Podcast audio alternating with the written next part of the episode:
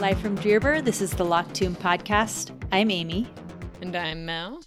Today we're covering chapters 9 and 10 and flashback chapter John 5:18 of Nona the Ninth by Tamsyn Muir.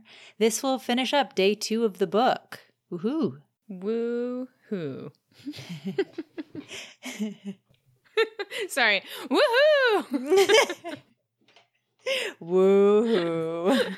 Woohoo. Day 2. Apologies for the delay between episodes. We are alive and well and living, but we have been extremely busy. Outside of my kind of standard capitalism job, I've been working on editing our Homestuck episode, which is wonderful, but also so long. And Mel, what have you been up to? I have been up to all sorts of weird life things. I think I mentioned this in a past episode, but my partner and I are having a kid. Yeah. And, you know, with that comes much preparation. And we got married, you know? Yeah. Like, that's helpful when having child. Yeah, buddy. And we found an apartment that we will be moving into shortly. And my to-do list is hilarious. It's like all these like big things like look into daycare, oh God, find a doula, sign up for birthing class, et cetera, et cetera. So, you know, it's a lot. I have missed recording thanks to everyone who has reached out. Like Amy said, we're doing just fine. We're just a little chaotic, and that's okay. Yes. Oh, and this reminds me, for those of you who have bought stickers recently, we are out of stock, and I did not realize that until a couple orders came in, and so I am restocking. It might take a little minute. You will get your merch. It just might take a little longer. So thank you for your patience. I also think there might be one or two pins that somehow made their way back to our P.O. box. So those will be going back out. Apparently, they weigh just a little too much. So if you haven't gotten your pin, it's probably because it's going to be in the mail for a little bit longer. So apologies. You know, we're podcasters. We're not as good with physical things. All right. Well, all that being said, Amy, before we get into this, well, I have a question for you. Okay. What is the name of the rock band that Magnus and Abigail introduced Nona to in one of her river dreams? I have no idea. Varun 5. Which, by the way, is not my joke. It's so funny. Thank you, Gabe, for writing in with this joke. Thank you, Gabe. That was good. Gabe made me laugh out loud, and because things have been so chaotic, it felt really lovely to be able to, you know, use a joke from one of our listeners. So thanks, y'all, for those of you who have written in with jokes. I'm going to be sprinkling them around our upcoming episodes because they are really funny, and I couldn't have thought of a better one myself. So these last couple of chapters in day 2 are pretty short, but also very juicy. Nona has a subpar rest of her day after she makes that fake radio call to Crown. We learn why Nona and Cam don't go to the beach anymore, and Pyrrha comes home with some bad news. And then finally, the last chapter is a flashback sequence where John and the crew raid a graveyard and really basically become Twitch streamers. I love how that's brought in, but We'll get there. We'll get there. So let's jump into chapter 9. So the last time we saw Nona, right, she made that fake radio call to Crown because Hot Sauce told her to kind of see if it would impact the people who were watching the school. And sure enough, when she heads back inside, Hot Sauce is like, yo, what did you say? And Nona said, I couldn't really make anything up, so I just pretended I was having a conversation with someone I know. Did it do anything? And Hot Sauce is pretty spooked because the person watching the school fled. Right, which means that whoever it is definitely took Nona talking to Crown as some sort of threat or some sort of signal. But anyway, They run off, and that kind of sets the tone for the rest of the school day, which is pretty crummy. Yeah, there's like, you know, more gunfire outside than usual. And, you know, this could be a direct result of Nona's radio call, or it could just be the escalating tensions that the city is going through that Pyrrha experiences a little bit later on. And so, you know, tensions are getting real high up in here. Yep. So Nona finally heads home with Cam, and they... some of these chapters I'm just like, and then they eat some sausage rolls, and then they take a nap, and then... In this little bit, Cam makes Nona eat some sausage rolls, and they do the sword practice, and Nona kind of starts to reminisce on when they used to go to the beach after they were done with Bones and Swords. That sounds like a band name. Bones and Swords. Bones and Swords. TM. And so we move into this flashback from the last beach trip they took. And it starts with Nona almost having a tantrum. I guess like back in the, before this story happened, when Nona would get really upset, they would take her to the beach to calm her down. And so that's what happened the last time that they went to the beach. She almost throws a tantrum, and then Pal is like, take her to the beach. Yeah. Also, I want to make a note here because someone wrote in, one of our New Zealand listeners, they wrote in quite a long time ago. So... thanks for, if you're still listening, Indy, I'm not sure if that's your name. It's just part of your email. So I'm going to use Indy to refer to you. But Indy, you know, mentions that there are lots of different phrases and things that really, if you're from New Zealand, you would pick up on. And jandals apparently is one of those things, which are, I guess, like flip-flops. But jandals is like a slang term used in New Zealand for sandals, and that is cited here as they're getting ready to go to the beach. Nona's putting on her jandals. Also points out that in Australia they're thongs, which when I studied abroad in Australia I thought was very, very funny. But I was like 19, so I feel like it's not my fault. I don't get it. Why do you think that's funny? Mel. I'm kidding. I just wanted to hear you explain to me what a thong was on our podcast. But... oh, brother. Anyway, right. Cam and Nona walk past. So Cam and Nona walk past the graveyard, just as sort of an aside, on the way to the beach this time, the last time they went to the beach. And all the bones have been dug up and burned, which makes sense because that way necromancers can't use them. And then she finally gets to the ocean and puts her feet in the salt water and is immediately in a much better mood. Now that we know who Nona is, this whole bit is like, it just screams Alecto. Yeah. I think if you were in doubt before, there are many, many clues in this chapter that Nona is the Earth's soul. Right. Otherwise known as Alecto. Otherwise known as... Barbie? Sure. A.L. A.L., yeah. There are also jellyfish in the water that would kill a normal human, so Cam can't join. Not that Cam is a normal human, but still, they only kind of tickle Nona. And this is one of the first moments, I think, that we get some insight into Nona's self-healing powers, which are like well and beyond those of Alecto, which is pretty incredible. There's a passage in this bit that I thought was really interesting because although she's definitely Alecto, it sounds kind of Harrow-esque. And that passage is, salt water had always relieved her. Salt water make her feel as though if there was someone in there with her, she would suddenly know the words to tell them everything. And that seems very pool scene to me. Yeah, it's also interesting because in the pool scene, the reason why Harrow jumps into the pool is because it was part of her mother's rituals. And so you see sort of where you see S-E-A, where nice. That where that originates, you know, just an example of a ritual that sort of loses its original meaning, but still makes its way into the modern day. We've known salt water is significant, I think, since, you know, Gideon the Ninth. And here we get a little bit more about why it matters so much.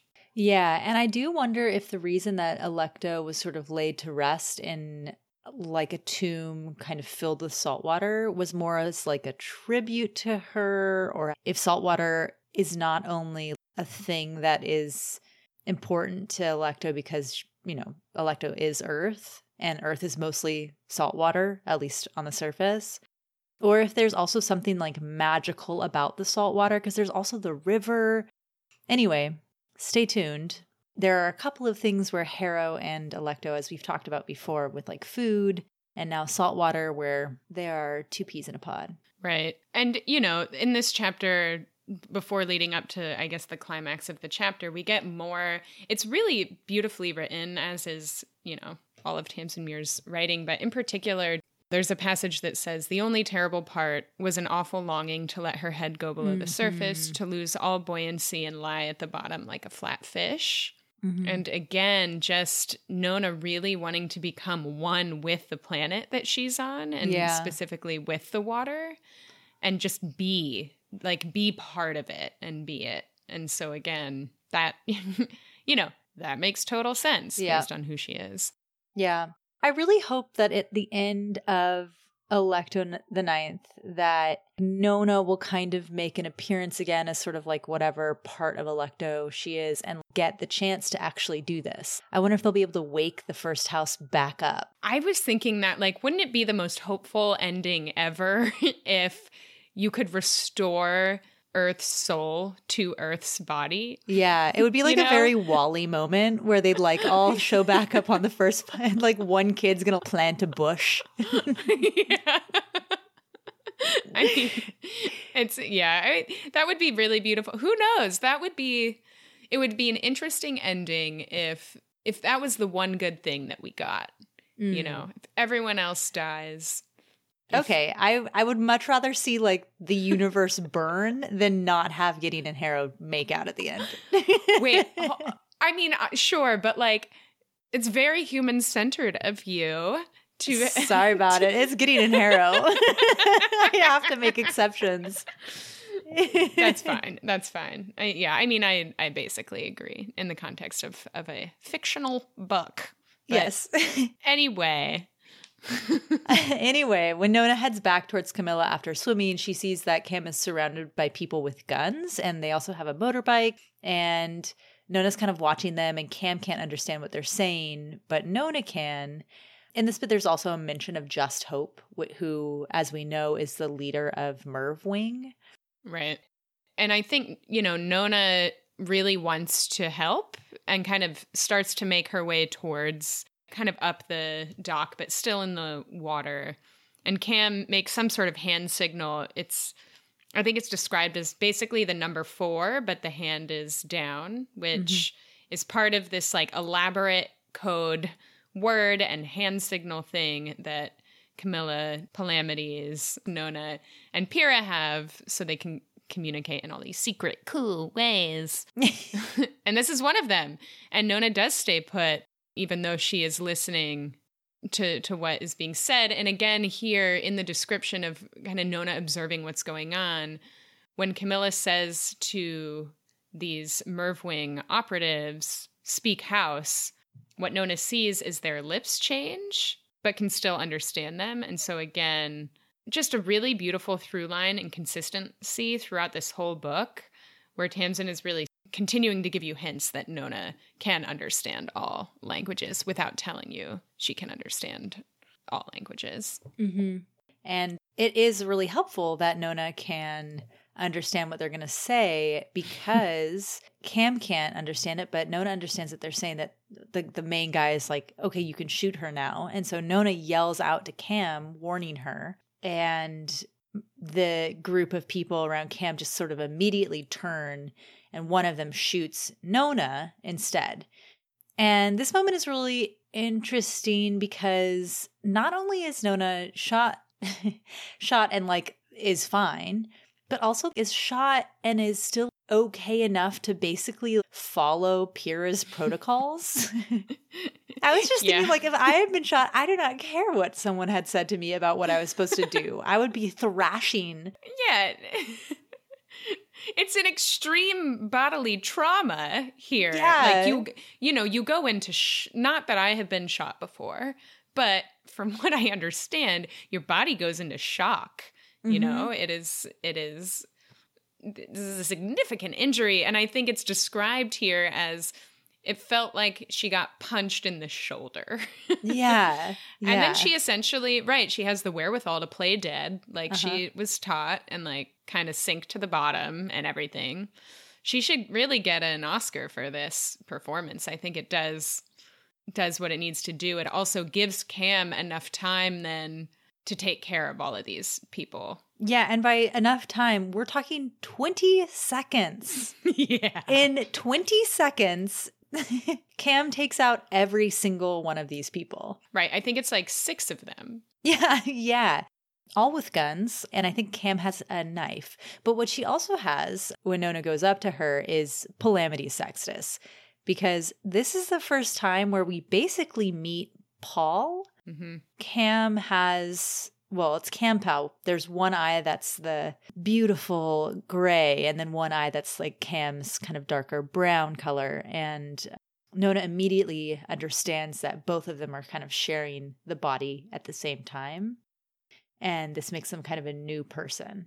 And later we'll meet that person as Paul. Yeah, this is like a really spooky sort of first encounter. Really good foreshadowing, right, for what's to come, and that we see what's possible. Right? Mm-hmm. Like Tamsyn gives us a taste into like what is actually possible for Camilla and Palamedes. Mm-hmm. Obviously, this has like a really intense physical effect on the body that they are sharing. And there's an alarm that goes off, right, on the clockwork that Cam is wearing around. Cam's body is wearing around their wrist. And Cam is like pretty calm. Talk about another person, people who are just able to like really keep their chill under extreme pressure and pain. Yeah, because it turns out that blood sweat that necromancers sort of, we haven't really seen since Gideon the Ninth, because everyone in Harrow the Ninth was a lictor, but these necromancers would kind of bleed or like kind of sweat blood when they did difficult necromancy. And Cam has that kind of happening over her entire body. Just like a full body blood sweat, which is bad. But somehow Nona gets them home driving a motorbike and Pyrrha is able to take over. Yeah, there is this really amazing fan art that I tried to find before hopping on. And I went through all of the likes that I've ever liked on Twitter to find this art. I couldn't find it. I don't understand because I definitely like this. I feel like I might have even retweeted it at one point. There is an awesome fan art of this moment of Nona driving the bike home with Cam on the back and Cam just being really injured. It's so good. So if you are listening and you know what I'm talking about, or maybe you're the artist, just tag us on Twitter so I can retweet it because it is so good. And I've only seen one person depict this scene. Maybe there's more, but... give us more. It's so good. I have also seen this fan art, which could only have happened because you had liked it or retweeted it, since I don't engage in social media of any kind. But anyway, Pyrrha takes over and tells Cam that she's in thanergy shock, which is an interesting term. Yeah, I was curious, like, what it is. Well, thanergy is... death energy. And I guess when the only thing I was confused about is I don't remember if like soul magic is more of like a thanergetic or a thalergetic thing, but it must be thanergetic. And her body is experiencing too much thanergy as a living thalergetic thing. It can't handle it.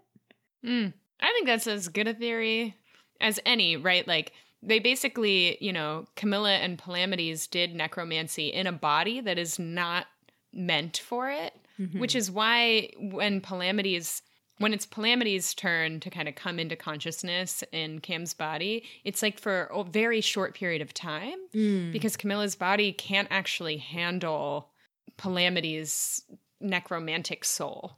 Right. And so I think this is similar, and it's even worse because they actually used quite a bit of necromancy to essentially save their lives. Right. But in saving their lives, they did a lot of damage.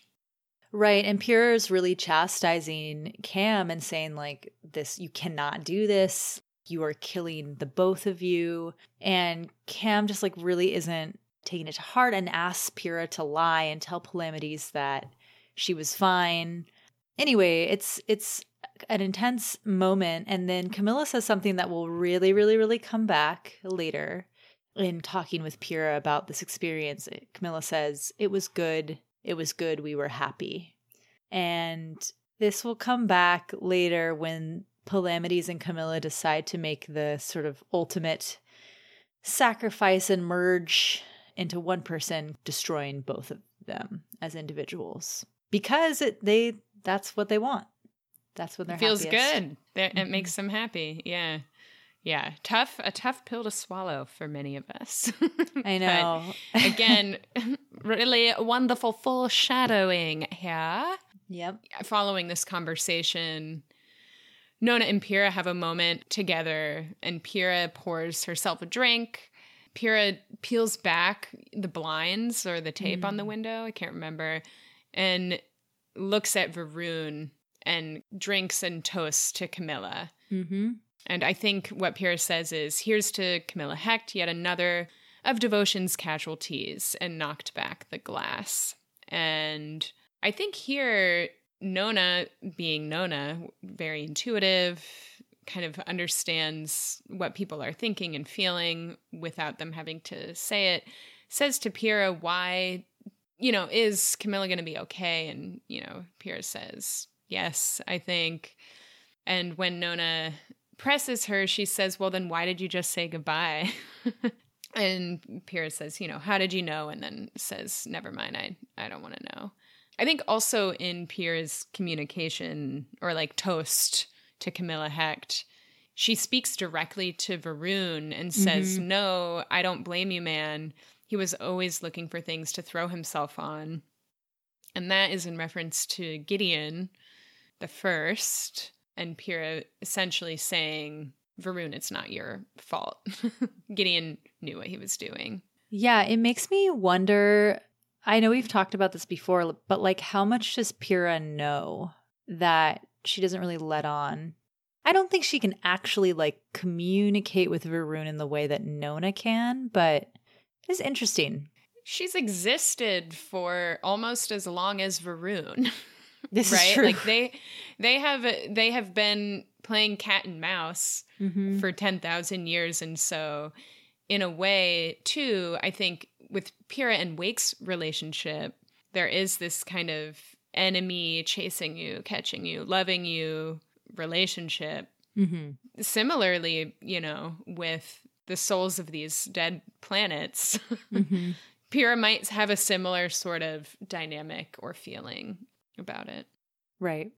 So then we move into chapter 10.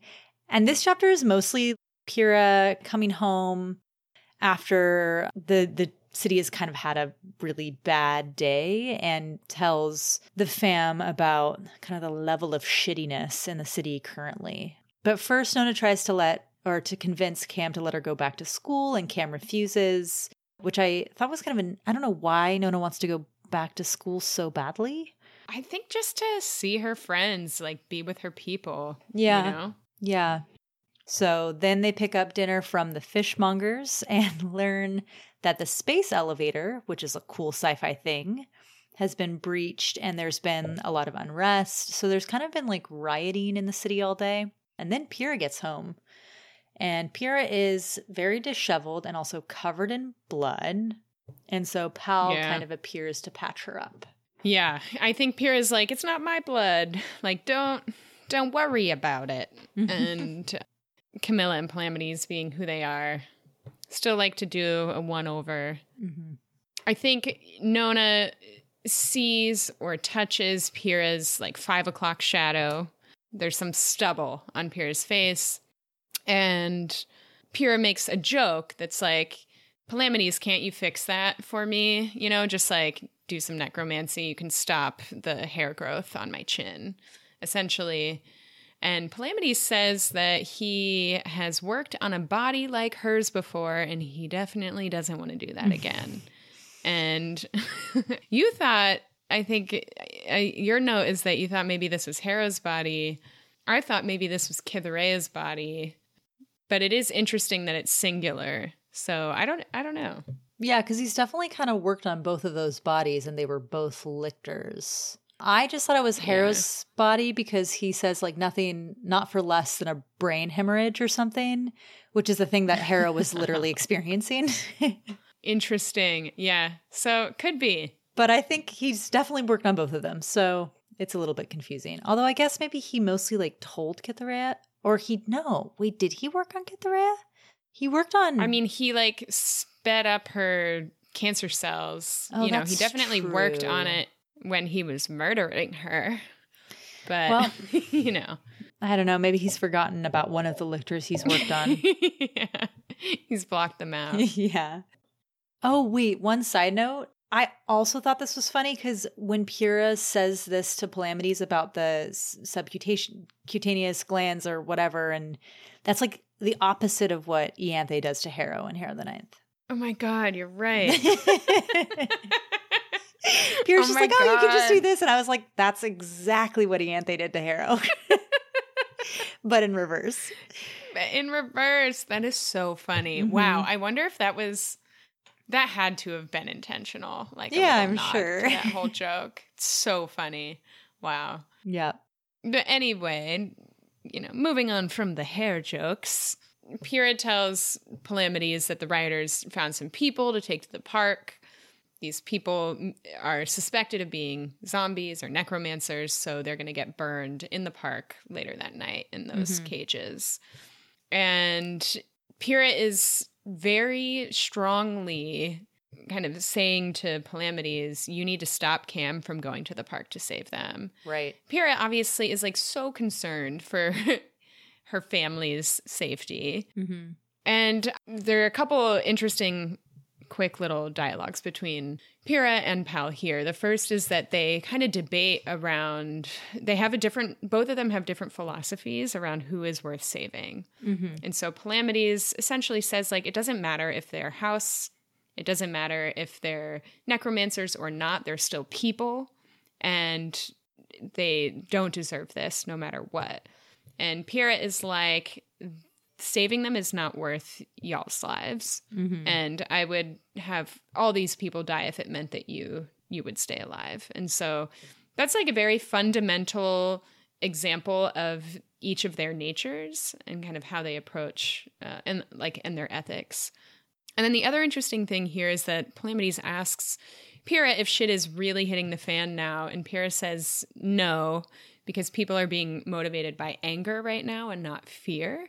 Mm-hmm. And Pyrrha says, these are just false labor pains, and makes this analogy to birth, which is like, there's a bunch of, like, noise and hubbub leading up to the actual birth before the birth happens, which, by the way, is funny because labor is actually really long, as someone who just finished or is in the middle of a birthing class right now. It's not false labor. You are in labor. It's called early labor. And then there's active labor. So okay, but whatever. Dr. Mel over here. Anyway, OBGYN. I bring this What? Shout out to all the doulas and reproductive health, you know, people out there, we love you. Anyway, I bring this up because there's something really curious that Pyrrha says here, which is that she helped at a birth once. Mm. And whose birth did she help at? I've seen, like, theories, like, people really latched onto this. Mm-hmm. And some people think that Pyrrha, you know, was there with Wake when Gideon literally, you know, was birthed, which I don't know that we have actual evidence of that. We have, like, actually Wake contradicts that specifically. Oh, really? When she's like, I gave birth in a shuttle alone. Right. Do you remember that bit? Totally. So, yeah. But she also could be full, I don't know. She could be full of shit. I don't know. Well, also Pyrrha says, like, Gideon punched her out of the airlock. Mm. Mm-hmm. So, like, when did that happen? And, like, where was the baby? I think in that like sort of, I think a lot of things happen in that like last couple of months with the chase between Gideon and Wake. Yeah. I actually would love to see that fan fiction. Would that not be so cool? That would be really, fill in the really blanks. Great. Yeah. Anyway, I don't know what birth. It also could be that Pyrrha 10,000 years ago, presumably there were plenty of births happening at the first house, you know? You mean pre-resurrection? No, like in the, you know, one couple hundred years or whatever in between resurrection and lictorhood. Hmm. Like definitely babies were born in those 100 years. Well, right, but were they born that way, or were they born in the canister? You know, in the way that babies are now born in the houses because people really can't reproduce well. But yeah, theoretically it's like a slow burn to the point where people are really struggling to have babies. Mm. In their bodies. Like that is definitely not a normal thing in the houses, mm-hmm. because they are living on thanergetic, you know, stations or planets. Right. Well, anyway, if you guys have any other theories, it could just be sort of a red herring, and actually, you know, it doesn't really matter, but it also could be the key to everything. That's the beauty, if you will, of these books, which is everything could matter, nothing could matter, and you don't know until the end. Yeah, it turns out actually that Gideon the First is Harrow's father, and Pyrrha helped birth. I mean, it could be anything. Also, this is the bit where Pal tells Pyrrha that Cam has a half-sister named Kiki that's part of the kidnapped Sixth House oversight body. So kind of making the point that this isn't just, oh, we're really nervous about like our families. It's like Cam's close family, her half-sister who she's very close to, is currently kidnapped and you know, they're not able to find her. And even if it's not her in the cages, the people in the cages have family members who care about them the same way that Cam cares about her sister. Right. Which is a good point. I also will point out that as much as Pyrrha seems to be doing a thing here and throwing people under the bus, she does then later go out and put them out of their misery before they can be killed in this horrible way. So, spoiler alert. Yeah. Well, if you got this far. Anyway, so I do think Pyrrha's a little bit full of shit here. I think she's being very protective of her family, not only... like, even though she knows probably in her heart that she's going to go do the exact thing that she's telling Cam and Pal not to do. Right. It's also different for her. You know, her body can withstand a lot more harm, trauma than Cam's body. Mm-hmm. And so she's trying to put the fear into Palamedes and Camilla so that they won't do something stupid that gets them killed. And right. Pyrrha has a conscience, of course. And mm-hmm. I do wonder if Pyrrha would go take these people out if it weren't for Palamedes and Camilla as like the moral compass of the house. I don't know. Mm. Yeah. I mean, yeah, I guess we can never know. I think that Pyrrha does actually have very strong morals, but is also kind of a realist in a way that Cam and Pal are more idealists. Right. Yeah. Right. And Palamedes and Camilla are also much younger, you know. Pyrrha's been around many blocks in those 10,000 years, and so, you know. Oh, yeah. So then we get this interesting moment where Nona kind of just goes out to the corridor to get some air, and she looks at Varun out the window, and it turns out that one of the secrets that she's kept from Camilla and Palamedes and Pyrrha is that she can hear Varun sing. And finds a song that Varun is singing very beautiful and can kind of, I guess, sort of communicate with Varun. Anyway, she talks to Varun. And... wait, Amy, do you know the song that Varun is singing? No. Oh my God, is it going to be a Maroon 5 song? Harder to breathe? It's so funny because I was like, what is a maroon? I like started to make the joke and was like, I don't think I know the name of, is it? No, This Love, right? That's like a. This love. Yeah, it's This Love. Love is taking its toll on me. That would be such an unfortunate song for them to, for Varun to be singing. Although it could be Varun singing it to Nona. This love is taking a toll on me. Yeah, could be. She said goodbye too many times before. Okay, anyway.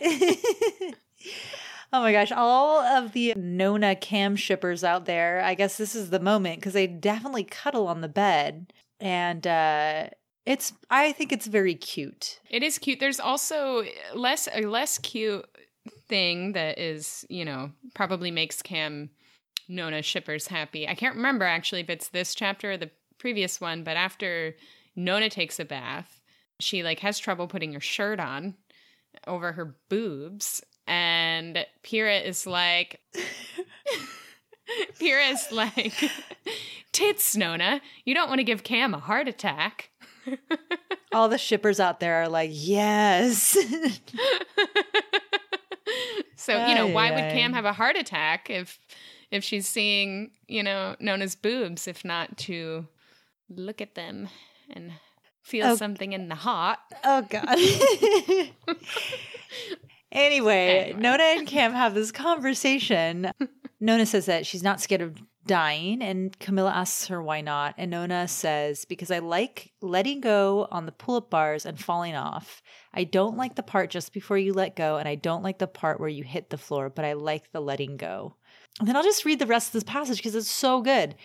Camilla responds, I don't let go. It's my one thing. And Nona was amazed at that, the idea that Camilla, who could do so much and do it so fluently, could sum herself up as having one thing. Amazed, too, a little, that anyone might not love the weightlessness when your finger slipped off the metal and you hung unsuspended in midair, as though to find some kind of leash or safety rope, as though Nona might really fall. It's so good. Yeah. It's so good for a couple reasons. Yeah.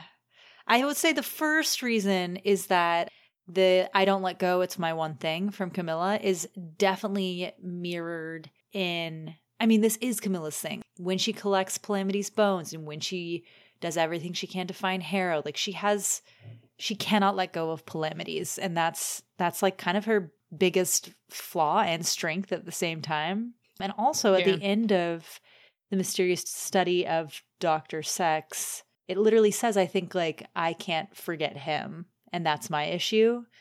And it's kind of the same thing echoed here, that she can't forget, she can't let go. So that's number one. That is number one. Number two is actually, I missed this on my read. We had Jay wrote in to us about this passage and shared, you know, their analysis, which, yeah, of course, but I totally missed it when I first read it, in that why does Nona like being suspended in midair? Mm-hmm. Well, Earth is suspended in space, right? Like, the Earth is not holding on to anything. Earth is totally weightless, kind of floating around the sun in space. Mm-hmm. And so it makes sense that Nona would really love this feeling. Right. So thanks, Jay, for writing in with that observation. I love that. Yeah, that was a great catch. That finishes off chapter 10. And then we have our last little bit in day two, which is John 5:18. Again, Nona's falling asleep. So this happens every time Nona falls asleep. We get a John chapter.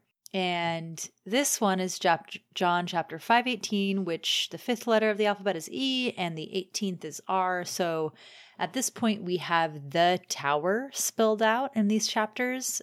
And I didn't catch the whole cipher thing the first time through, but I would say that this is probably the first time that we hear that, like, if you were able to put the cipher together, that you would hear of the tower, right? Mm-hmm. This kind of becomes a huge thing later, but like right now we would have no idea what the tower was. I mean, God knows we still don't, but.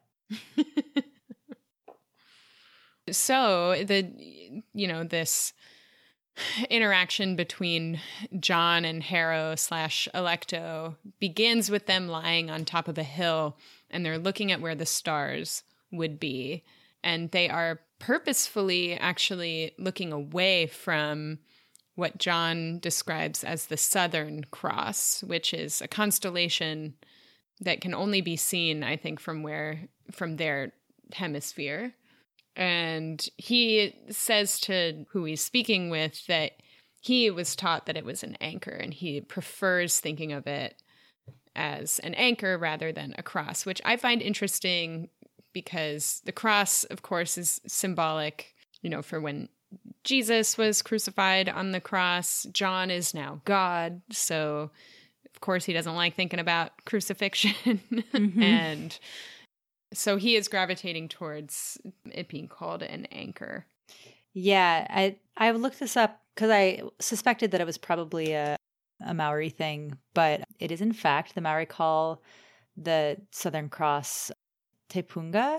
I don't know if I'm pronouncing that right, but that means the anchor. So basically, I mean, there are multiple hints that John is from New Zealand and that John is of Maori descent, but this is definitely like a pretty big hint that is the case. Yeah. Yeah. And so then I think Harrow, Alecto asked John about the like hand trick. So as we remember from our last John chapter, he demonstrated to Augustine and Mercymorn that he could move Ulysses and Titania's hands just like from across the room with his mind, which freaked them out. And then they go on to show the rest of their squad. And it's interesting because here John kind of describes everyone's reaction to this and says that Mercymorn actually had the hardest time accepting it, which I think he was a little bit surprised by because, you know, she is a scientist, she is an atheist. Mm-hmm. But in fact, that is why she had the hardest time. The others have some sort of like religious background in some sense. I think Gideon, I can't remember. They all kind of sounded, it was like mostly Christian religious type vibe. Mostly Christian. Yeah, totally. Mostly Christian. And so, of course, to me, it makes sense that the atheist would have the hardest time because you don't believe in this and you don't have faith. And so you see something like this and you're like, what the fuck? This goes against everything I believe, which is that there's a clear science to it all. Mm-hmm. Everything can be explained, maybe, is how Mercymorn approaches the world. And so it makes sense that this would really throw her off the most.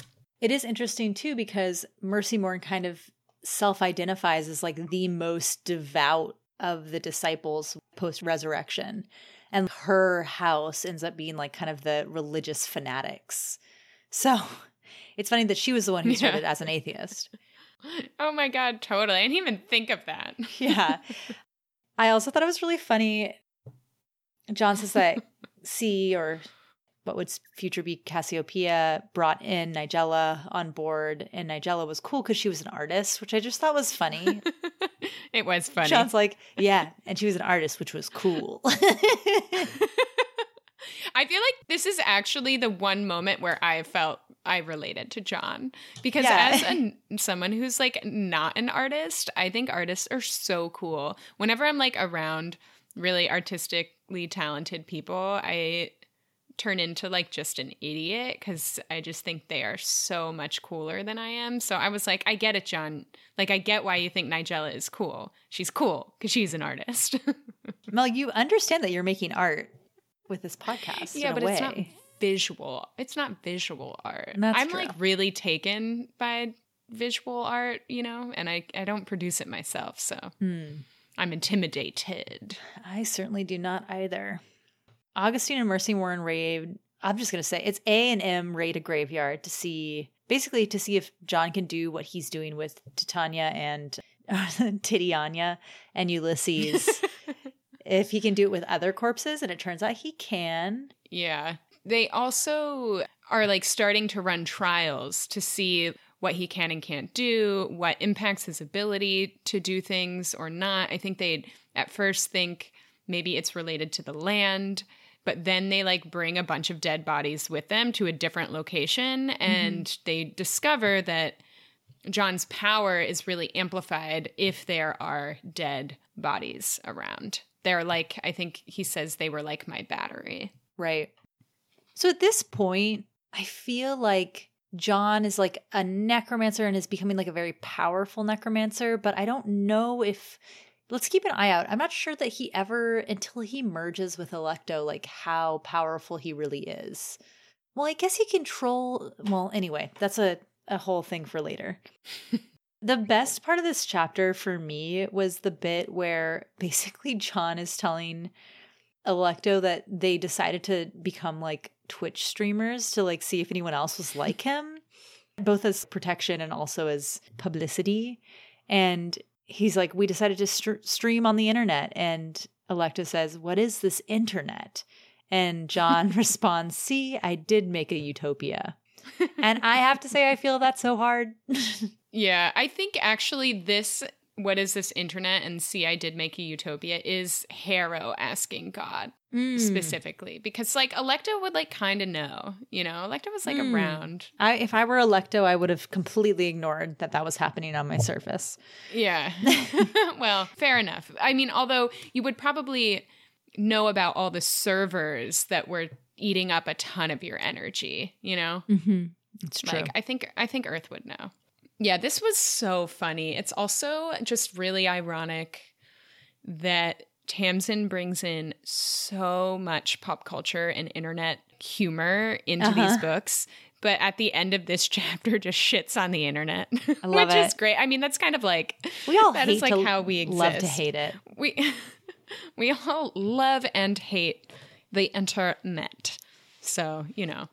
And so that brings us to the end of day two, which is good, I think, because from here on out, we get some more action. I know. We've been struggling with these first 2 days because like really not much happens. And yet we're still able to make really long episodes for each of them. Well, I think this one will be a reasonable length, hopefully. But just to make sure that it is actually a ridiculous length, we are going to answer some audience questions. Yeah. And we should say before we answer them that y'all, thank you so much for writing in. Mm-hmm. We love reading what you share. And also, it's going to take us some time to catch up and respond to y'all. We really want to try and respond to everyone. It is getting increasingly challenging. So keep it coming. Know that we're reading them, and we're going to bring them on as it makes sense. Yeah, yeah, definitely. I did pick out a couple that I thought were really interesting. The first one was really interesting, a little bit of a tidbit from B, who said from our 24th episode where we were talking about Nona's different friends at school, and who's it's one of the kids has like different, like many different fathers, like first father, second father, eldest father, whatever. I think is it Beautiful Ruby? Born in the Morning. Oh, is it Born in the Morning? Yeah. All right. So Born in the Morning has a bunch of different fathers. He has like 6 fathers. And I didn't really like think that much of it. I just thought it was kind of a found family situation or whatever. But B says, I always assumed that all of the many father names are known as direct translation from Chinese. My extensive reading of the Untamed fan fiction tells me that it's possible in Chinese to call people eldest brother, second eldest brother, etc. So I just assumed that this was going on for all of those fathers. And I kind of looked this up, and I think this is totally legit. I think this could be it. Like, that's kind of a common thing. Maybe not even just in Chinese, but in different languages. Yeah, I love that. I would never have known that. Mm-hmm. I you know, there are so many things in this book that I read, and I'm like, I feel like this probably has a deeper meaning, but I'm just not sure. And I love that there's so many people in this fandom who come at these books from all these different perspectives and experiences. And like together we build up this really awesome and robust understanding of the book. So thanks, B, for writing in. Really cool. Yeah, that was really interesting. I also wanted to just say one thing there. Someone wrote in, Brew Baker, I don't know your name, but thank you for writing in because you did say that you are an art therapist and have studied Victorian imagery and symbolism. And there is a whole melon thing. Woohoo! I don't know what this means. I don't know what it means that there's a whole melon thing. Need to know. But we need to know. We actually need you to write in with some more information about the melon thing because, I mean, that would be life-changing. Why the melon? Yep. Why the melon? And if you all don't know what we are talking about right now, you did not listen to all of our episodes. I feel like we get a lot of emails about the melon. We do, yeah. What the fuck is going on with the melons, man? All right. Do you want to do Bennett's? Yeah. So we got another question from Bennett. Thank you for writing in. It was a question about Wake's yellow eyes. And so Bennett writes, I was thinking about the Libochrome eyes thing, that both John and Wake, and therefore Gideon, have them. But John wasn't born with them. Alecto as Earth gave them to him as part of his necromancy gift. So how did Wake get the yellow eyes? Theoretically, this is the same world as us, and people don't just naturally have yellow eyes. Did Wake get a gift from a different planet to counter John? Did she get them somehow from Alecto or Resurrection Beasts? Would love to hear your thoughts. So I don't know that I have like a total answer for this. I can tell you what I think, which is I thought that people could have yellow eyes. And if that is the case, then it's possible that Wake just had yellow eyes. I think what is curious to me is what made God's eyes yellow? What is it about Earth's gift to God that changed his eyes from black to gold? That's a question that I have also. But yeah, I don't know, Amy, what do you think? Well, so I thought of it as like amber eyes, which do exist genetically. If you think of Libochrome, which Mercy mentions in Harrow, like Libochrome, recessive, like Libochrome is, I think, a feature that exists in like very amber eyes. I don't really know like what Libochrome is, but anyway. I defined this in one of our episodes. Libochrome is a pigment. Libochrome is a yellowish pigment. Okay. So it does, like, I'm looking at a chart right now of Libochrome amounts in different eye colors, and amber eyes have a very high Libochrome amount. So I think that was like my idea of what it was. But I was also confused because after 10,000 years of like a small population, or like a kind of a, yeah, because like, I mean, assume the people who escaped Earth were not a large group. You would think that you would quickly lose super recessive traits like yellow eyes, but maybe not. Well, it's also been 10,000 years. So there's all sorts of like diversity that happens in evolution and that sort of thing. I also we actually don't know if Blood of Eden is part of the people who left Earth before God blew it up. I feel like that's one theory, but there are other theories that this group is actually part of descendants of the people of the houses themselves in some way. Wow, I never thought about that. Yeah, and I only bring that up because I don't know if we talk about this in our reaction episode, but it's curious that the ancestors of trillionaires would become kind of, it doesn't align ideologically with how Blood of Eden conducts itself, in that Blood of Eden is like a very distributed and is like more of a collective. And that is not how trillionaires in the Earth that God came from and ours currently are capitalists for the most part, or believe in consolidating power and control. And that is not how Blood of Eden operates. So it is just a curious thing that you could go from that kind of ideology into what Blood of Eden is now. So jury's still out for me on who Blood of Eden's ancestors really are. Interesting. I hadn't even thought about that. Well, yeah. I mean, it has been 10,000 years, which, as we talked about before, would have been like the Ice Age. And the amount of like political systems that we have cycled through have been multitudinous. Sure. But you can also see, like, in this universe that Tamsyn Muir has created, the houses that originate with each of these lictors, like, are still very much rooted in who those lictors were 10,000 years ago also, right? And so anyway, I can't wait to find out. I have no idea. But all that's to say is, to come back to Bennett's question, I don't know, maybe it's something really deeper and interesting about why Wake's eyes are yellow. But if that is the case, we don't know. We don't know. Yeah, I mean, I think I'm more interested in why John's are yellow. Why did Alecto say, you know what? Yellow is the color that I want to be necromancy color. Totally. So, yeah. And also, like, why don't other necromancers have yellow eyes? Right. Totally. And you know what my main theory is? It's because it's science fiction and it's cool. It's art. It's artsy. Yeah. It's cool. It's That's cool. where I come down. It's artsy. Yeah. All right. And then finally, just a quick comment that we got on Twitter from B. Is this the same B? Interesting. Possibly. Anyway, from a book quote girl, asks us, does Camilla ever call Palamedes by his name or always his title?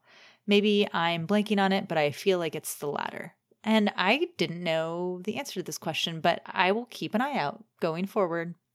Does Camilla ever call Palamedes? So I'm pretty sure, and this is good homework for me. We should come back to it. I'm pretty sure that Camilla refers to Palamedes by Palamedes' name to other people. Mm-hmm. I don't actually know if Camilla addresses Pal by his name to his face or to him. Yeah, she's always like, indubitably, Warden. Warden, it's very sexy. No. Oh my God. Jesus Christ. Proper titles only. Yeah. Anyway, let's look out for that, because I hadn't picked up on it, so now we'll be looking for it. Mm-hmm. I did want to close us out real quick before we do our official close on just some book shout-outs that I've read recently that I think are so good. And I've been on a desperate mission to read really good books. One, just to read them and love them. But two, to like give me something to do reading-wise while we're waiting for the next book and fill the void in my heart. And I will say that I am currently on volume 6 of the Monstrous series. It's a graphic novel, kind of epic, by Marjorie Liu and Sana Takeda. Mm-hmm. It is incredible. The art is amazing. The writing is so good. It is really complicated. I am on my second read through of the first 6 volumes. Dang. Because I wanted to like really understand what was happening before reading the 7th and then the 8th. It's also still going, but you've got a lot of volumes. So you can really bide your time with that series. It's really good. And I also just finished a book called The Genesis of Misery by Neon Yang. And actually, I heard about it because there was a podcast that Tamsyn Muir was on, A Voyage to Genre, which is a Tor.com podcast. And they interviewed both Tamsyn Muir and Neon Yang. And I thought, hey, if they're interviewing this person on the same episode as they're interviewing my favorite author, then this has got to be good. And let me tell you, The Genesis of Misery is so fucking good, and it blew my mind at the end. And when I see you this weekend, Amy, I'm bringing it to you so that you can borrow it. But those Hells are just, yeah. I just wanted to throw those recommendations out there, because I struggle sometimes to find books that really hit the spot, and these for me are doing it. Yeah. Also, that reminds me that we have had a couple questions now about what we'll do after this podcast is over, which is going to be like literally years from now. But, looking ahead at that moment when we have fully covered Alecto and interviewed Tamsyn Muir like 4 times, right? We Yeah, we will probably, I mean, at least have a conversation about covering other books. I don't know. So book recommendations are great so that we can continue to read really, really good books and maybe have content for a future podcast. Also, tell Tor to hire us. Please pay us to do this. Just think about it. We could do like queer rereads of queer novels for jobs. Yeah, I'm in. Yeah. Cool. Someone give us a job. Hire us. We're cute and funny. Oh my goodness. All right. With all that said, thanks so much for joining us. If you have questions or comments or want to point out something that we missed, send us a question on our website, LockedTombPod.com, or on Twitter @LockedTombPod. Just a reminder that we are extremely behind on answering these emails, and we are sorry. As Jod said, I wish I'd done the smarter thing and mastered time. Help us stay motivated by rating and reviewing us wherever you listen. Thanks as always to Olivia Kay for our theme music. I'm Amy. And I'm Mel. And we'll see you next time here at the Locked Tomb Podcast.